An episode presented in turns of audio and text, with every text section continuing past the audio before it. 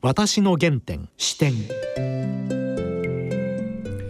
全国の皆さんご機嫌いかがでしょうか？妖精です。梅原由香です。今回のゲストはジャーナリストの二月弘隆さんです。二月さん前回もこの番組にいらっしゃいまして話大変面白くね、はい、を聞かせていましてあの新聞で東京物語、はい、あ私の東京物語東京新聞で連載されていた私の東京物語。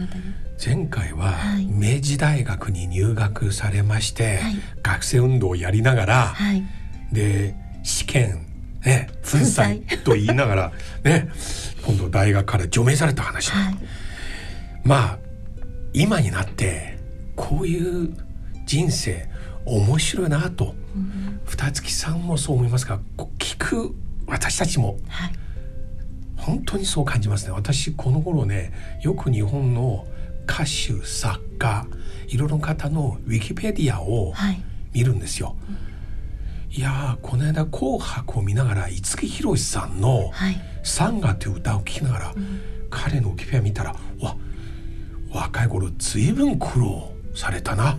名前何度も変えましてさまざまなバイトをされてでその延長線上で中村雅俊さんを見たらもっとすごい。なんか二月さんと同じように同じ世代同じ年齢あの時代。こういう方はね万国共通、はい、作家ジャーナリスト。若い頃いろいろ階層の方と接触して、はい、いろいろ仕事を体験したことある人は実際成功するというか視点が豊富ですよ。今日は二月さんの前回の話の続きを聞きます。はい、1960年代後半から70年代にかけて、はい、二月さんのいろいろされたアルバイトから見えてくる日本の社会をお伺いします。はい、それでは私の原点視点進めてまいります。私の原点視点。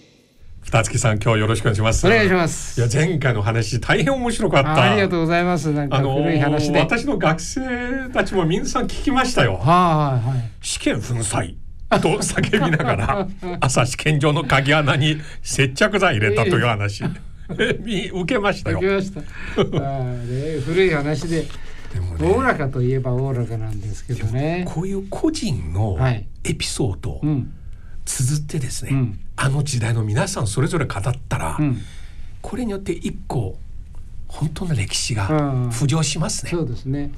あの歴史ってご存知の通り、うん、歴史というのは勝った人が自分で書くものだと言われてて、はい。うん、負けた人の話ってなかなか出てこないんですよね。うん、でそうではなくて、はい、もう一つは日本でいうと民族学という、はい、その庶民の暮らしから歴史を見ていくというですね、今楊さんが言われた当時の話は民族学としてあり得るのかもしれないですね。すね。うん、あの中国でいうと歴史は生死正し、はい、あと野史、はい、野球ね、うん、生死と野史、うん、生死はまあ御用学者がもう制作するものなんですよ。それぞれ時代のね、もう正直真実とは限らない。限らないでそれを検証するには、うん、実は民間の野心が必要、この野っていうのは在野,、あるいは底辺、あるいは個人、はい、これによって上の生死の嘘、例えば文化大学名、も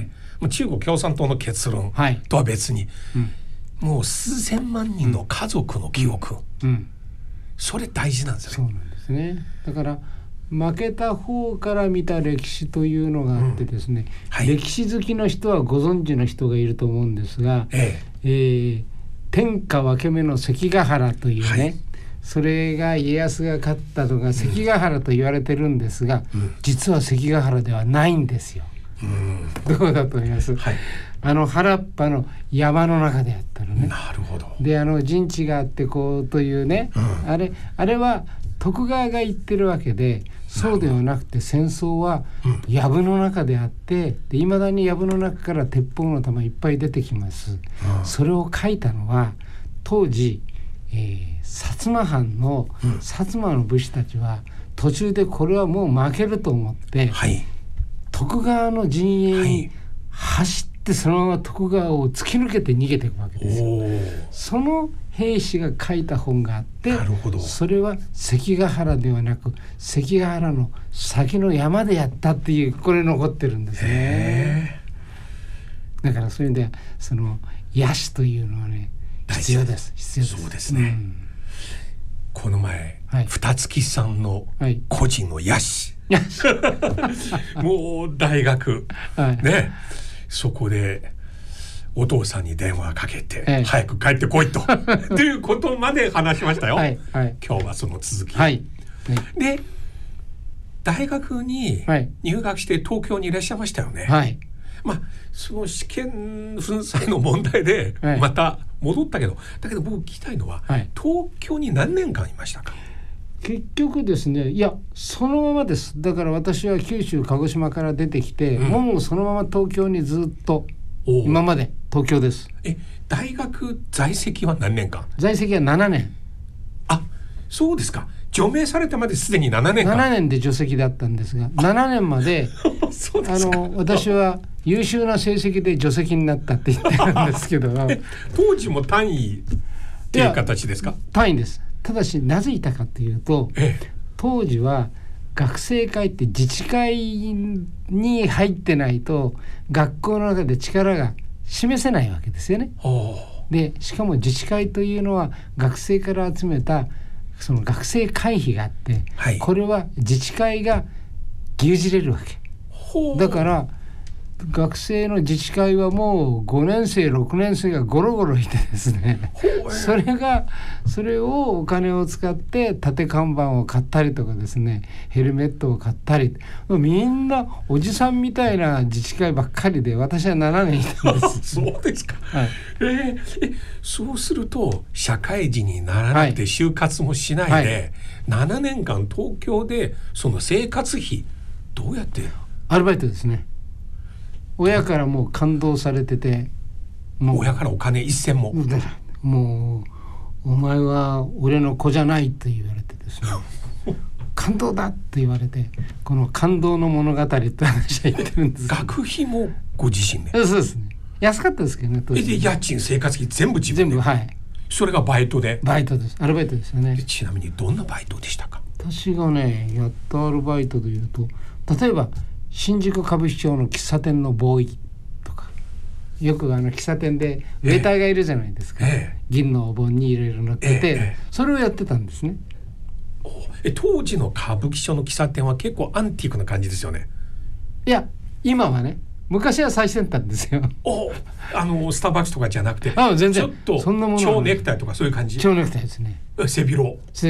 それを与えられて着るわけですよ。キャンパスで学生運動をやるチームはガラッと変わって。だから夜になると二重人格で それでアルバイトをしててそれでやってたんですがこれね私は一つ人生の経験で大きく今でも印象に残ってるのは、うん、何人かアルバイトしてました、はい、社員もいました、うん、ところが私が21人の時に4 5 6のおじさんもウェイターでいたんですよ。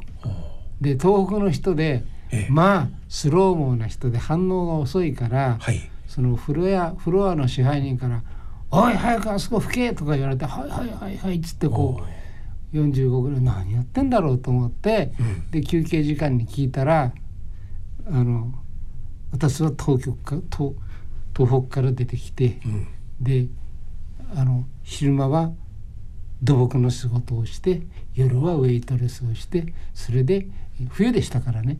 でそれでうちを養わなきゃいかんのですと。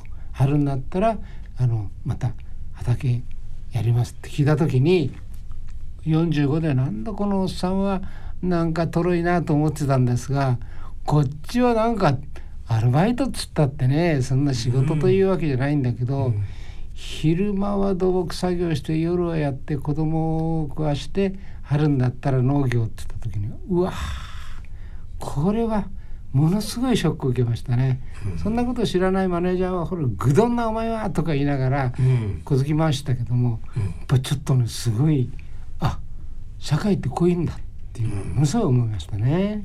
その時代は1960年代。70年に入ってました、ね、入った時、はい、すでに日本の経済はかなり上向きという時期ですよね。はいうんそれは佐藤内閣の時でしたね。佐藤内閣です。よくご存知で。えーはい、1972年6月末で変わったんですよね。その頃でしたよね。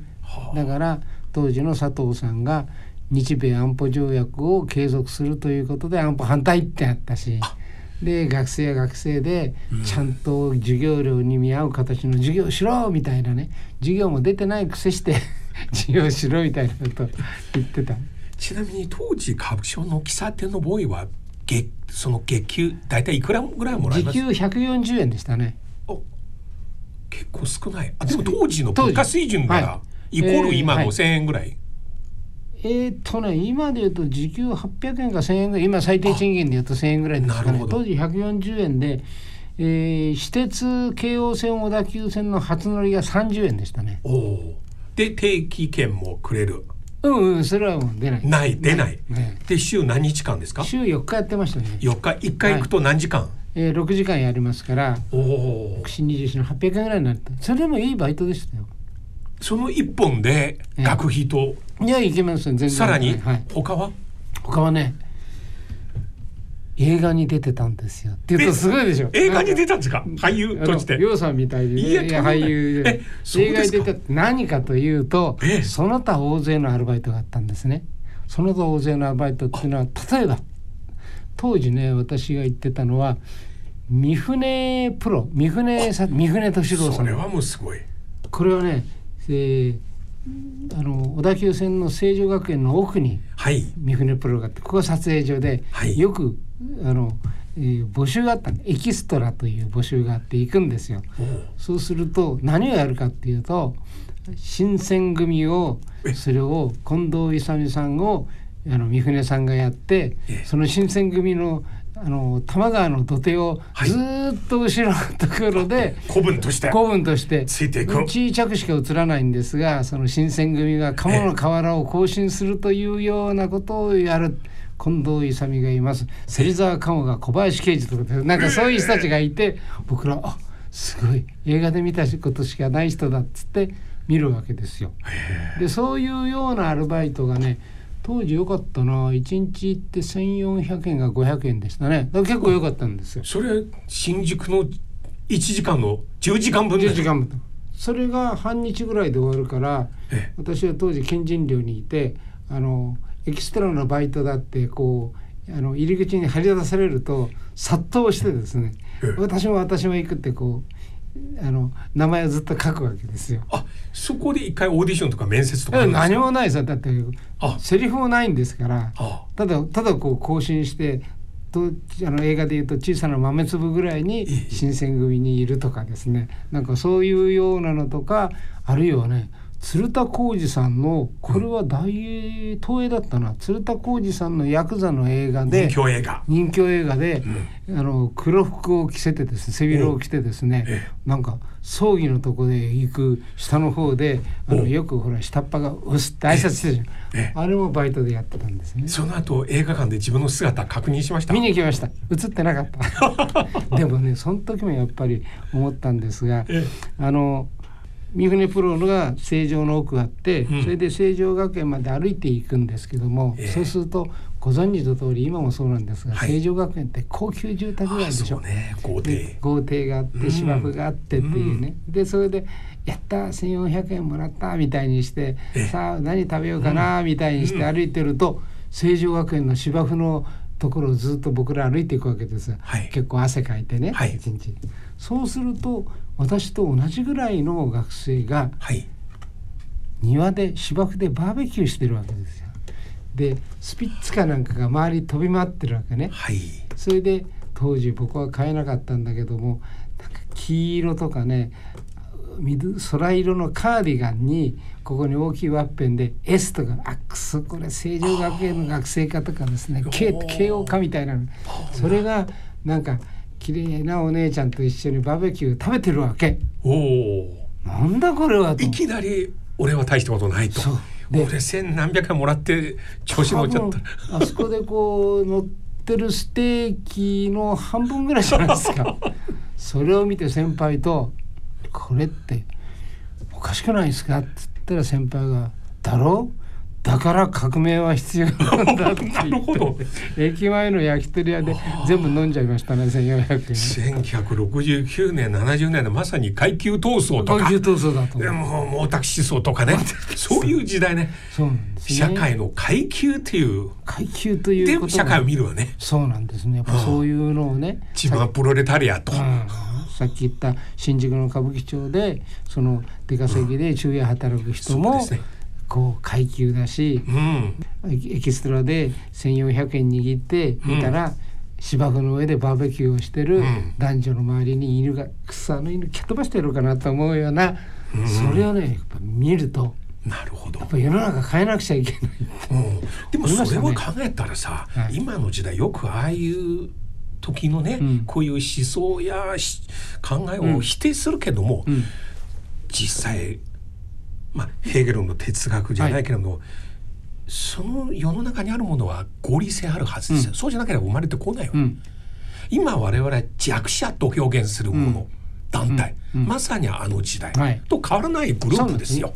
だから依然として、まあ、あの今私は今若い人にそんな、うん、あのボッケル持って走り回ったりする必要はない石を投げる必要はないと思うんですが世の中にどういう矛盾があるのかということだけはね、はい、こう鍛える目を持ってほしい。そこから先にどうするかっていうのはね、はい、まあ当時の学生運動って僕は間違ってたと結果的に思いますが心意気の感性みたいなものは、やっぱり若い人には持ってほしいなと思うんですね。原点の部分ね、はい、そうなんですね。その後例えば過激になって、はい、あのコントロールを失った、うん、結果的にいろいろ問題あった、うん、しかし原点は一種の平等を求める。ですね、はい、ね人間の尊厳を求める、うん。うん、でもそこで7年間いらっしゃいまして、はい、で今度大学この前の話で出ましたよね、はい、でそこどこに？出たんじゃ出された。出された。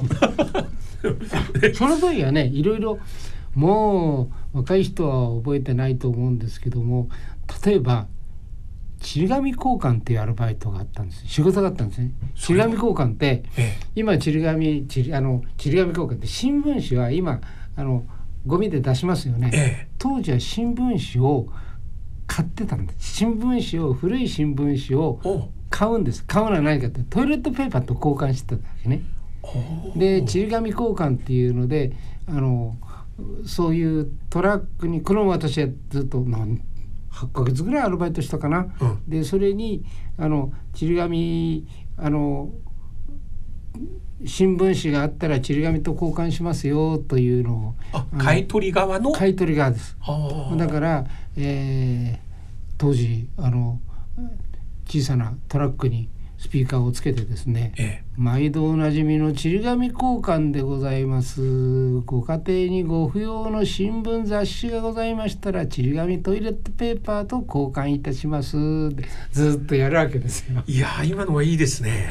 そうするとあのそういう新聞紙が古新聞がトイレットペーパーに変えてくれるからみんな外へ出てきてこうやるわけですこれがねいいアルバイトでね今のねこの売り声っていうか、はい、中国ね最近こういうもののね、はい、CD というか、はい、ファイルが人気なんですよ。うん。うん、1950年代60年代夜になると聞こえてくる、焼き芋とか、うん、あるいは包丁を磨いていくとか、そういうもの有名な俳優たちによって今二月さんが今それをやるんです鮮明に覚えてらっしゃいますよね。もうなんか耳にこびりついちゃって。これがですね一日結構頑張ると自分で運転しながら？運転しながらですよ。一人で、うん、運転しながらまたそれであの1トントラックに乗っけてどんどんあるから2トンぐらい乗っかるわけですよ。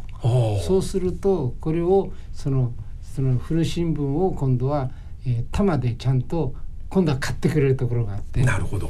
大体当時でねものすごかったな頑張れば1万2,000円ぐらい1日。今今考えられないでしょそれ売り上げじゃなくてご自身の自由にもらえる。だからこれで週2日か3日働くと全部あの1週間食べられた。え普通の大卒のされる全然。当時当時大卒がえー、1970年で東京都庁に勤めたのが8万2 3 0 0円でした初任給が。それが週に2回やってそれで、えー、週に2回で1回生ってやっぱ8万でしょ？だから2日働いてよかったんです。だから友達と4人で、ものすごい安いものすごい安いあの中古のトラックを買ってですねで週2日ずつ回せばいいじゃないかっつってそれで結構みんな喜びさんでやってたんです。えこれそうするともうやめられないよね？ずっと続きたくなるよ、ね、ところが どうしたの？何かあったの？ところがねだんだん雨の日になると「今日俺出ない」とか言って「お前どうすんだよ？いいよ。お前今度3日働けばお前儲かるじゃん」とか言ってだんだん勤労意欲がなくなってきて 最後このトラックがですね、ええ、壊れちゃったのね。で修理誰するかっつったら乗ったやつだろうといやいや昨日から調子悪かったって喧嘩になって、え、このトラックは廃車してそれで地紙交換のアルバイト終わりました。その後今度は？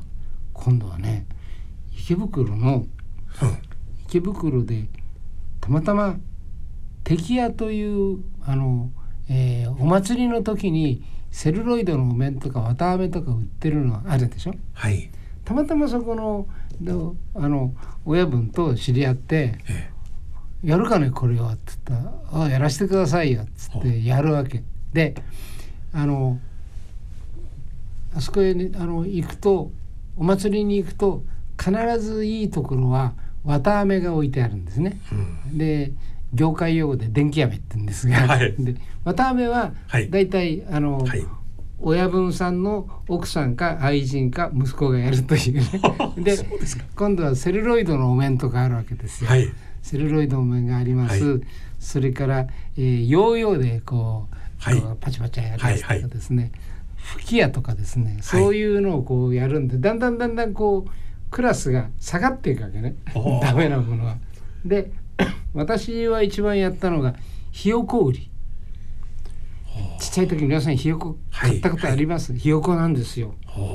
でひよこあこれ言っちゃっていいかな。ひよひよこはね、うん、ひよこ当時ね、えー、1匹が30円か50円で売ってました、で安く買ってくるんですよ。それでひよこを売る。でこうやって「はい30円」とか言って子供が「はいはいはい」って言って「はい、はい、どうも」っつって「おいちょっと待ってちょっと待って。ちょっと待って」一匹でかわいそうでしょ？あなたもお父さんお母さんがいるでしょ？庭買わなきゃ。だから鶏というのよ。もう一匹買ってねって言って今度もう一匹買うわけですよ。これ二月さん自分が考えたセリフを。で庭買って鶏だってというので仲良くさせて。ありがとうね。ちょっとちょっと待って。餌はあるの君は？餌何？餌はい。50円。出すのね。トラさんみたいな。いやトラさんです。でそういうようなのをあのまあそれは最初見よう見まねで教えてくれた人がいてそれで子供をこう子供のことを「さあ見てごらん」って言うんで子供のことを「ごらん」って言うんですね。だから子供相手の商売はご覧売って言うんですが商売のご覧売って言ってなるほどでご覧売はやっぱりあのちょっと私みたいになんかあの口から先に生まれたようなやつが回ってくるんですよ。でそういうのをやってその時はね、うん、7日で5万ぐらいもらえたんです。うわ5万円もらえるんですよ。さっきの新聞紙の仕事よりさらに。も全然いいんです。でそれはただし夏のお祭りしかないから冬は全くないんです。その時どうする？その時にだからそういう人たちがまあ一般論で言うとそういう敵屋をやってた人は冬暇だから、はい、いろんな例えば借金の取り立てに回ったりとか競馬の飲み屋をやったりして捕まっちゃうんですよ。だから敵屋の人たちが年中仕事があればそういうことをやらないんですが夏しかないから。だからあの年末になるとおとり様で熊手を売るというのが敵屋の仕事なんですね。だから私はこれで夏やってそれから2ヶ月ぐらいアメリカにバックパッカーで行くんです。結構行きました。もう行きました行きました。初めての海外。うん、初めてのアメリカ、うん、それがそれ1970 75、6年ですかね。あもっと前だな。74年ぐらいからですかね。でそれで行って初めてアメリカ行って、うん、それで当時ねあのグレイハウンドっていうバスがあって、はい、99ドルで全米乗り放題ってあったんですね。はい、でグレイハウンドバスっていうのは僕らバックパッカーでは必ず有名でそれをチケットを買うんですよ。99ドルで、はい、で当時が360円から260円に変わった時かな、はい、ぐらいになって180円も下がってその時に買ったやつだから結構オイルシックなと安く買えたもんだからその99ドルでアメリカをこうずっと転々とするわけです。で最初アメリカのどこからスタートしたんですか？私はサンフランシスコでロスから乗って、はい、からずっと行って下に降りてテキサスのデンバーまで行って、はい、デンバーでだから友達がてきてうろうろして、はい、で戻って次はデンバー翌年はデンバーからあテキサステキサスから行ってでデンバーに行ってニューオーリンズに行って遊んで終わって3回目はニューオーリンズからニューヨーク行ってというですね。これだけ言ってるのどうして英語が喋られないんだろうなっていう。えその1974年？4年。ああじゃあニクソン政権が終わって、はい、ちょうどあれフォード？フォード。フォードがそうですねフォードの、ね、フォードまだカーター行ってない？カーターしてないですね、えー、ニクソンがウォーターゲートで降りて、うん、でその頃ですね。それで戻ってきて金使い果たして敵屋のおじさんとこ行って仕事ありますか？おお今からおい年末の神社であのお鳥様で熊で売るかい？みたいな話がありますみたいな。すでに30歳ぐらいになりました、まだ行ってないです。大学7年間。うん。だから10だから26ぐらいですかね。それでで結構気に入られてたもんだから、ええ、それでその熊手を買のやってるとこの事務所行ったら親分が年賀状書いてたんですね。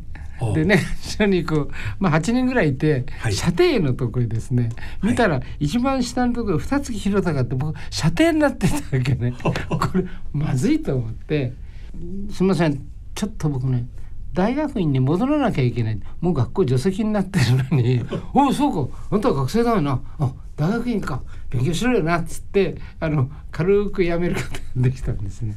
その時まだちゃんとした就職考えてない？何もないです。で後に何回かのバイトで偶然記者週刊誌の記者になるんですね。週刊ポストの記者になるんですがなんだかいろいろあってバイトの一つでした。最初はね。正社員ではなくなく契約の記者当時の週刊ポスト、うん、そうすると張り込みとかいろいろ。いろいろやって。それでヤクザの構想とかもやっぱり何でも取材に行けって言った時にその元敵屋の親分に「いやこういう構想があるんだ。おおそれか。あれあいつはあいつがね仲違いしてね」とかって全部教えてくれただから「週刊ポスト」でね私はヤクザ記事では結構ね いい記事書いてた。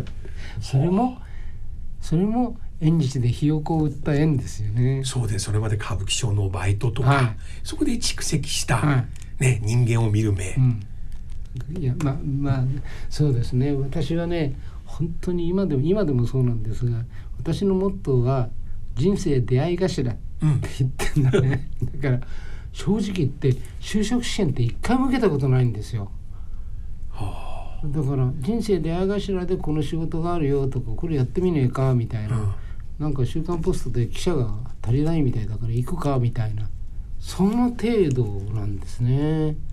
それは月給という形で？はい。えーと後にその時はその時は契約なんで契約で結構いい私も走り行くから「週刊ポスト」が終わると女性セブンに行って女性セブンの芸能の記事書いたりしてたから芸能記事も、うん、結構いいお金になりましたよね。じゃあ結構当時の芸能人のこととか。まあだからスキャンダルばっかりですよ。張り込みして。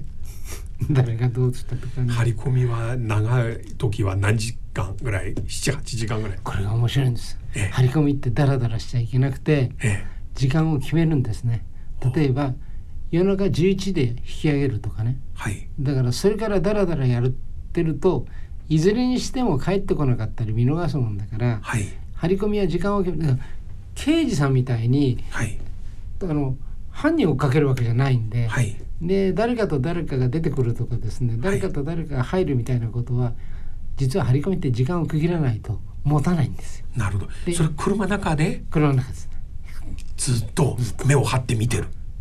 そういうの追跡とかねなんか自慢話ばっかりになっちゃうんだけどもこれは「週刊ポスト」の時にグラマン事件ってダグラス・グラマン事件っていうスキャンダルがあったんですね。これはロッキード事件の後にリクルート事件の間ぐらいに、はい、ダグラス・グラマン事件ってあって、はい、それのキーパーソンの事務所が赤坂にあって、はい、で彼を追跡しなきゃいけないと。うん、で出てくると新聞社も週刊誌も全部あの車で追っかける、はい、巻かれちゃうんですね。で一計を案じて一計を案じてですね実は。私はまあちっちゃい時からちっちゃい時ずっとオートバイ乗ってたもんだから、はい、オートバイの後ろにカメラマンを乗っけて、はい、それで追跡したわけ。そうするとスピード出されても追いつくし急にカーブになって追いつくしって新聞社の黒塗りどんどん外してそのそのあの対象の人を追っかけて高速に入ったから今度高速行ってカメラマンはそのずっと横を並走しながらずっと写真を撮るわけですよ。それで逃亡する、まあ、なんとかさん、はい、逃亡するなんとかさんっていうのをグラビアでやったりとかね。でそれはね私の記者の中の一番。数少ない自慢なんですがところが新聞社はそれに気が付いて何をしたかっていうと当時新聞社っていうのは原稿を本社に運ぶのをオートバイのライトで、はい、あの原稿を運んでたのね、はい、そのバイトのオートバイで運ぶ人に「お前追っかけろ」っつって。だから今度なんかどんどんどんどん増えてって。各社ともバイクそうそう。で彼らうまいからどんどんやって私どんどん話されるわけね。だからねなんかわけのわかんない暴走族の集団みたいなのを追っかけるようになっいや話面白すぎてこれこそ本当にいい意味の野心民族学、えー、そうですね。なんかそういうのはねこう間近に見ててあだから記者って筆の力じゃなくて体力だなってとことん思いましたね。はあ、いや いやいやいやなんかこんな今日は時間の関係でまずここまでですが、はいはい、次は、はい、ここから先ですよ。はい。どうしましょうか。ね。記者時代の話かな。はい。はい。楽しみしてます。はい。今日どうもありがとうございました。私の原点視点。いや二月さんの話面白かった。本当に私あの時代の日本当然体験したことない見たこともない。だけど。話を聞きながらまるで映画のシーンのように全部見えてくる。はい、ちり紙交換のねお話とか。中国も当時、はい、同じですよ。そうでしたか。新聞とか本こうやって売りに行くんですよ。1キロ。もう人民元。わずかですけどね。でもねそれより彼が体験したこの物売りあるいはアメリカの旅はい、であとはこの週刊誌の張り込みのお仕事。ね。面白かったですね。その中で出てくる一つ一つの言葉。あの新聞紙交換のあの売り声、はい、これ本当に先ほど二木さんおっしゃったように民族史ね。僕は人間の風俗の族ね、はい、民族史。つまりさまざまな言葉あるいは描写から上がってくる時代のリアルの記録ですね。ね歴史は野心ほど面白いとおっしゃってましたけど、うん、まさに二つさんから見える野心、はい、ちょっと次回また、はい、1970年代の後半、はい、当時の日本、うん、二月さん個人のフィルター第一印象の体験から、はい見てみたいんですね、はい、はい、それではそろそろお時間です。お相手は陽千恵と。梅原由香でした